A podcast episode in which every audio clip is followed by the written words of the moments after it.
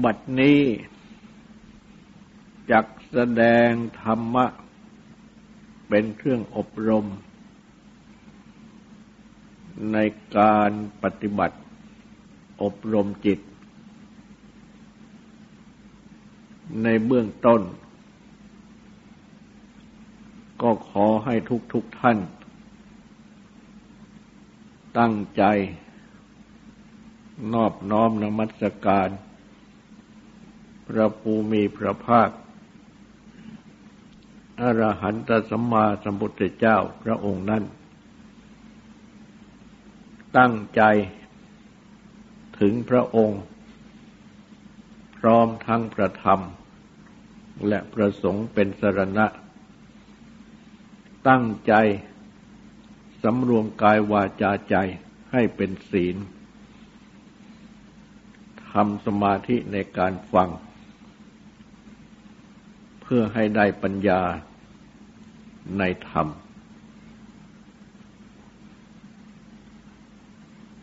จะแสดงพระพุทธคุณ บทว่าอรหัง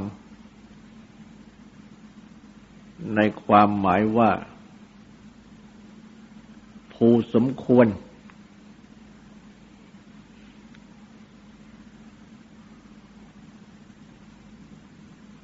ซึ่ง พระอาจารย์ ได้แสดงคำต่อไป ว่าผู้สมควร แก่ปัจจัยทั้งหลาย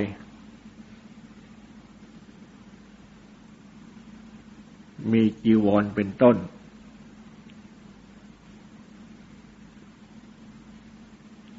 และ มีอีกคำหนึ่ง เพื่อให้มีความกว้างขึ้น ว่าผู้ควร บูชาสักการะสำหรับคำต่อนี้ ก็เป็นคำที่ตอกเข้ามา พื่อขยายความออกไป ว่าสมควรแก่อะไรบ้าง แต่คำสำคัญนั้น อยู่ที่ว่า ผู้ควร หรือผู้สมควร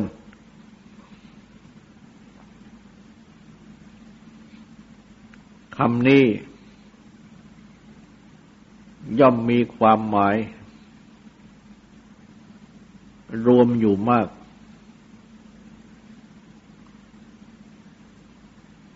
คำว่าภูสนั้น เป็นคำที่ใช้อยู่ ในที่สำคัญสำคัญ ช่นว่า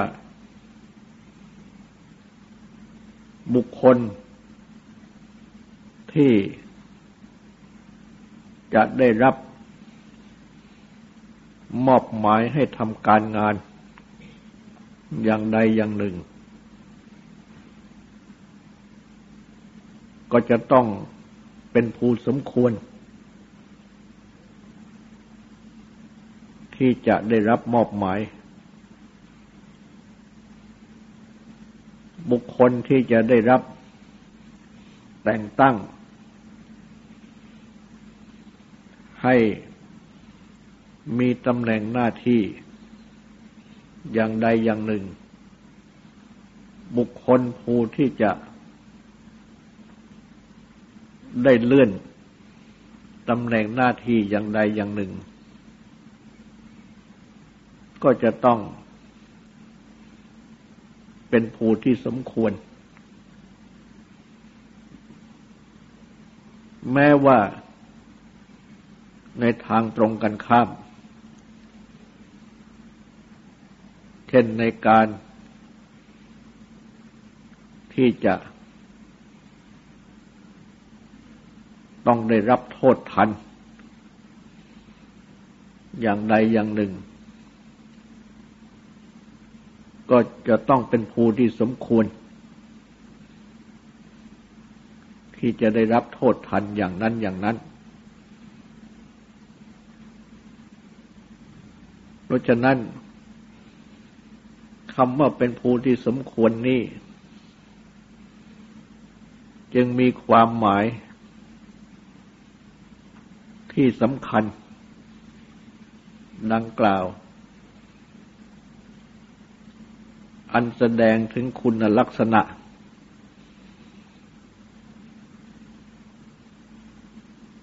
ของ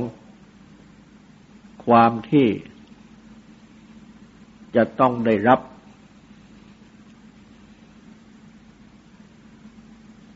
ภาวะอย่างใดอย่างหนึ่ง ฐานะอย่างใดอย่างหนึ่ง ไม่ว่าจะเป็นทางดีหรือทางไม่ดี ก็จะต้องเป็นภูที่สมควร จะได้รับอย่างนั้นอย่างนั้น แต่ในความหมายที่เป็นประพุทธคุณนี้ มีความหมายในทางที่ดี ที่สมบูรณ์ คือเป็นภูที่สมควร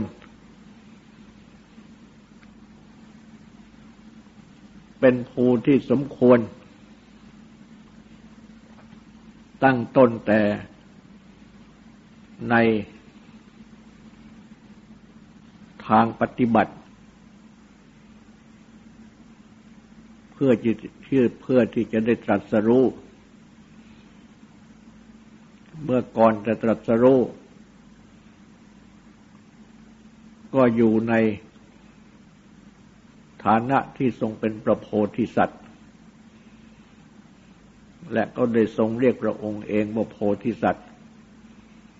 ก่อนที่จะได้ตรัสรู้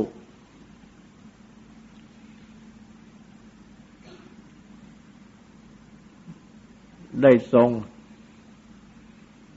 ปฏิบัติในมัชฌิมาปฏิปทา ข้อปฏิบัติที่เป็นหนทางกลาง ได้สมบูรณ์ เป็นภูที่สมควรจะตรัสรู้จึงได้ตรัสรู้เป็นพระพุทธเจ้า ถ้าไม่เป็นภูที่สมควรจะตรัสรู้ก็ไม่อาจจะตรัสรู้เป็นพระพุทธเจ้าได้ เพราะฉะนั้น จึงทรงเป็นภูที่สมควร เป็นภูที่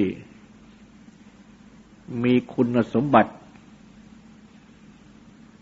มีคุณปฏิบัติ อันสมควร อันสมบูรณ์ อันเหมาะสม แก่ความที่ตรัสรู้เป็นพระพุทธเจ้า จึงได้ตรัสรู้เป็นพระพุทธเจ้า เพ ราะฉะนั้นคำนี้จึงเป็นคำที่มีความหมาย อันครอบงำถึงคุณลักษณะ คุณสมบัติทุกประการที่สมบูรณ์ ที่เหมาะสม อันรวมอยู่ในคำว่าสมควร และ เมื่อตรัสรู้เป็นพระพุทธเจ้า ก็ทรงประกอบด้วยพระพุทธคุณ อันสมควร มีพระพุทธคุณว่าอรหังเป็นต้น ดังที่มีความหมายได้กล่าวมาแล้ว คือเป็นผู้ไกลกิเลส เป็นผู้กำจัดข้าศึกคือกิเลส เป็นผู้หักกรรม แห่งสังสารจักร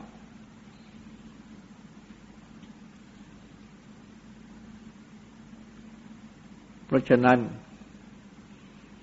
จึงเป็นภูที่สมควร ตลอดจนถึง สมควร บูชาสักการะ บูชานั้นก็คืออามิสบูชา บูชาด้วยอามิสมีกีวรบินทบาทเป็นต้น ปฏิปัติบูชา บูชาด้วยการปฏิบัติ ตามที่ทรงสั่งสอน พระองค์เป็นผู้ที่สมควรบูชา ด้วยเครื่องสักการะวรามิตร ทุกอย่าง และสมควรบูชาด้วยการปฏิบัติตาม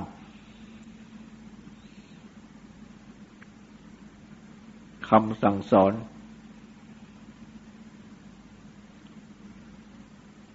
พระองค์สมควร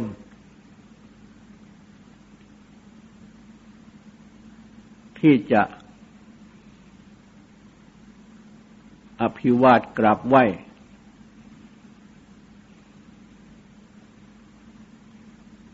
อันแสดงความเคารพ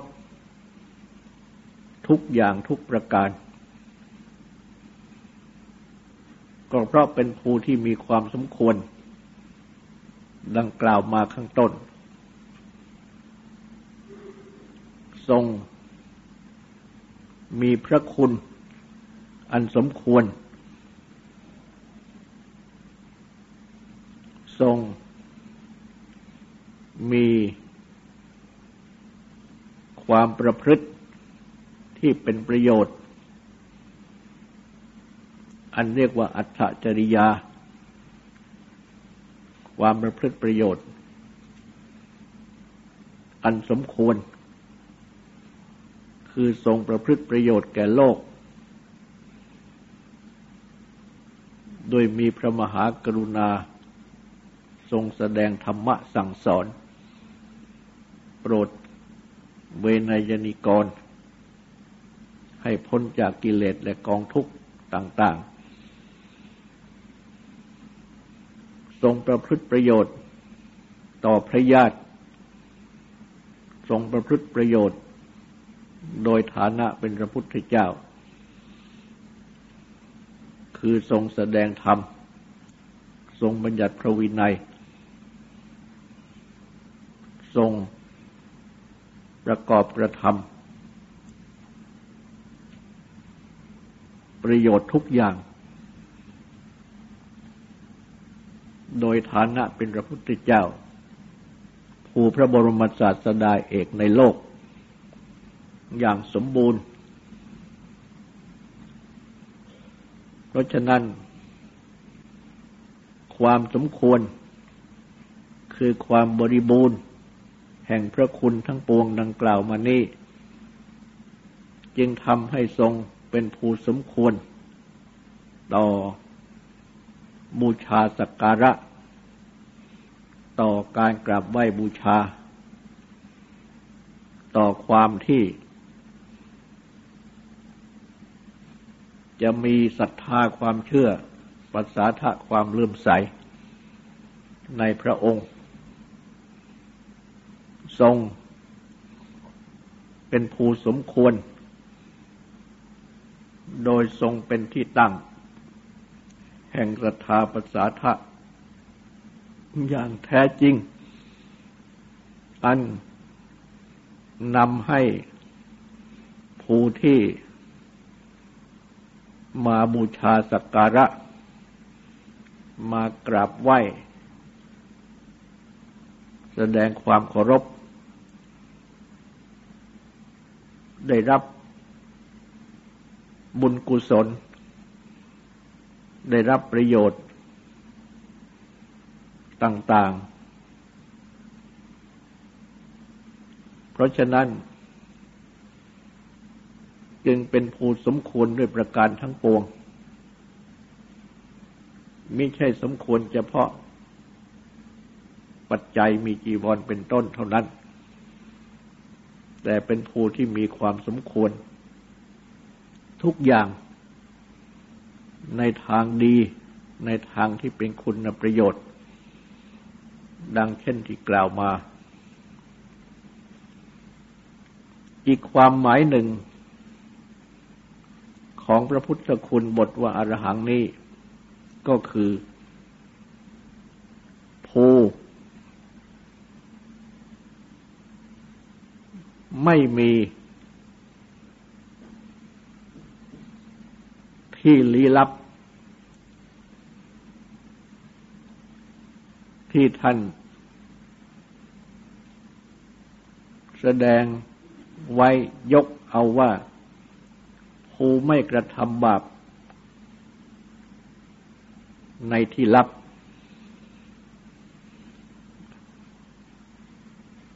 ซึ่งมีความหมายว่า ไม่กระทำบาป ทั้งในที่แจ้ง ทั้งในที่ลับ ทั้งนี้ก็เพราะว่า ได้ทรง ละกิเลส เครื่องเศร้าหมองในจิตเป็นต้นว่า ราคะโทสะโมหะ หรือจะกล่าวอีกในหนึ่งว่า ละอวิชชา ตัณหา ความดิ้นรนทยานอยาก อุปาทานความยึดถือ ซึ่งเป็นกิเลสได้หมดสิ้น ทรงละได้ จนถึงกิเลสที่เป็นอาสวะอนุสัย ที่หมักหมมนอนจม ดองจิตสันดาน จิตของพระองค์ จึงเป็นจิตที่วิมุตต์หลุดพ้นแล้ว จากกิเลสทั้งสิ้น เป็นจิตที่บริสุทธิ์แล้ว เป็นจิตที่ประพัดสอน คือเป็นจิตที่ ผ่องใส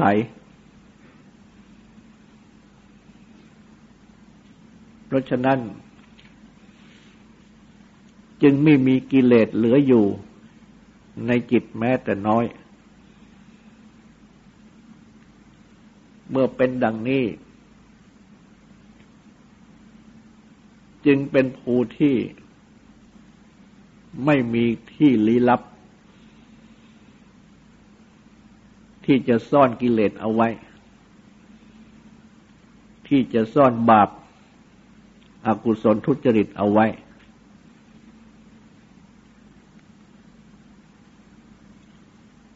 ทั้งทางกายทั้งทางวาจา ทั้งทางใจ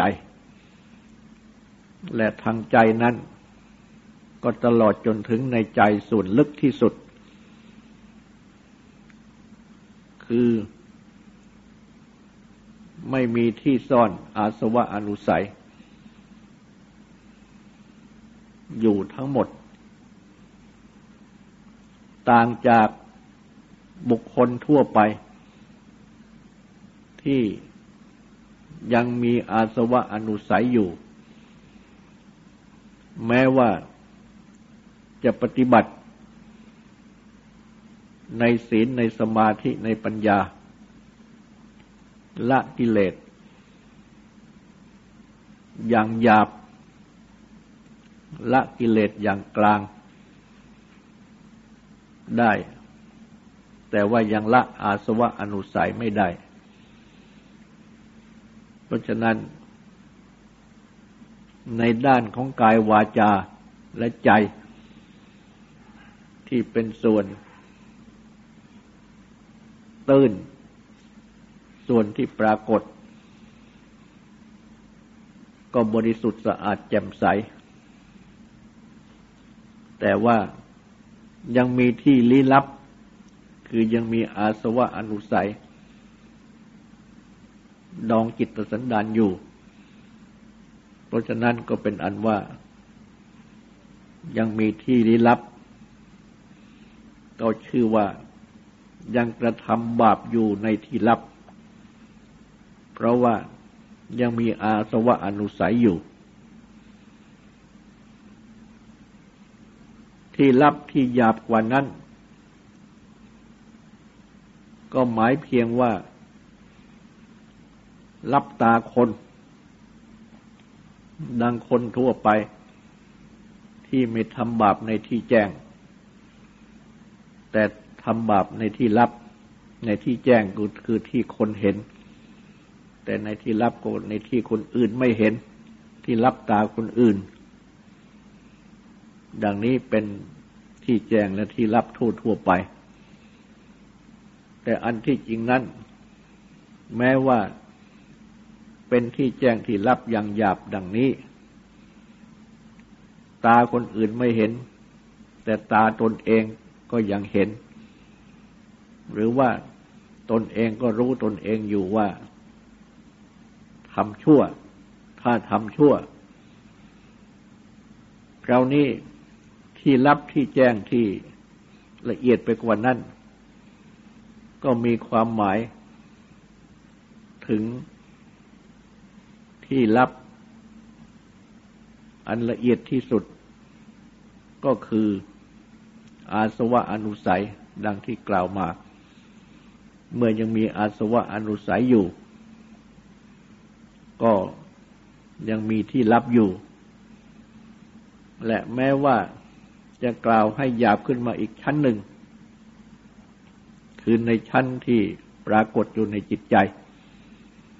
แต่ไม่ละเมิดออกไปทางกายทางวาจา คือกายวาจานั้น ไม่กระทำเช่นว่าเกิดราคะโทสะโมหะ หรือโลภะโทสะโมหะ หรือตัณหาความดิ้นรนทยานอยากอยู่ในใจ แต่ว่ากายวาจาไม่กระทำออกไป เช่นไม่มีโอกาสที่จะทำก็ตาม ยังมีศีลรักษาอยู่ มีฮิริโอตปะรักษาอยู่ก็ตาม แต่ว่าใจนั่นยังมี ดังนี้ก็ชื่อว่ายังมีที่รับอยู่เหมือนกัน ชื่อว่ากระทำบาปไปใน แม้ในที่รับ ก็เพราะว่าใจยังบาปอยู่ ใจยังโลภยังโกรธยังหลง ใจยังดิ้นรนทยานอยากอยู่ ยังมีบาปอยู่ในใจ นี่ว่าตาม วิสัยของผู้ที่ยังมีกิเลส เมื่อยังมีกิเลสอยู่ ก็ยังมีที่รับอยู่ดังนี้ เป็นที่รับอย่างหยาบบ้าง เป็นที่รับอย่างละเอียดลงไปบ้าง จนถึงกิเลสที่ไม่ปรากฏอยู่ในใจ แต่ยังนอนจมดองกิตสันดานก็ชื่อว่ายังมีที่ลับซ่อนอยู่ คืออาสวะอนุสัย ก็นับว่าเป็นบาปเป็นอกุศลที่เป็นอย่างละเอียด ดังนี้ก็ชื่อว่ายังมีกิเลส แต่พระพุทธเจ้าได้ทรงละกิเลสได้หมดสิ้นดังที่กล่าวมาแล้ว เป็นผู้ที่ไกลกิเลสแล้ว เป็นผู้ที่หักคาดกำจัดข้าศึกคือกิเลสแล้ว เป็นผู้ที่หักกรรม แห่งสังสารจักได้แล้ว เป็นผู้ที่สมควรแล้ว เพราะฉะนั้น จึงทรงเป็นผู้ที่บริสุทธิ์ บริบูรณ์ บริสุทธิ์กายบริสุทธิ์วาจาบริสุทธิ์ใจ สิ้นเชิง ไม่มีที่ที่จะซ่อนกิเลสเอาไว้ ซ่อนบาปอากุศลทุจริตเอาไว้ เพราะละอาสวะอนุสัยได้ทั้งหมดแล้ว จึงเป็นภูที่บริสุทธิ์บริบูรณ์จริง ๆ ดังนี้แหละเป็นความหมาย แห่งข้อว่าไม่มีที่ลับ ไม่กระทำบาปในที่ลับ เพราะฉะนั้นจึงรวมความหมายแห่งพระพุทธคุณบทว่าอารหังนี้ ว่าเป็นผู้ไกลกิเลส เป็นผู้กำจัดข้าศึกคือกิเลส เป็นผู้หักกรรม แห่งสังสารจักร เป็นผู้สมควร เช่นสมควร บูชาสักการะ เป็นผู้ไม่มีที่ลับ ไม่กระทำบาปในที่ลับ รวมความเข้าแล้ว ก็คือทรงเป็นภูที่บริสุทธิ์บริบูรณ์ สิ้นเชิง ทั้งทางกาย ทั้งทางวาจา ทั้งทางใจ ทั้งหมด ต่อไปนี้ก็ขอให้ตั้งใจฟังสูตรและตั้งใจทำความสงบสืบต่อไป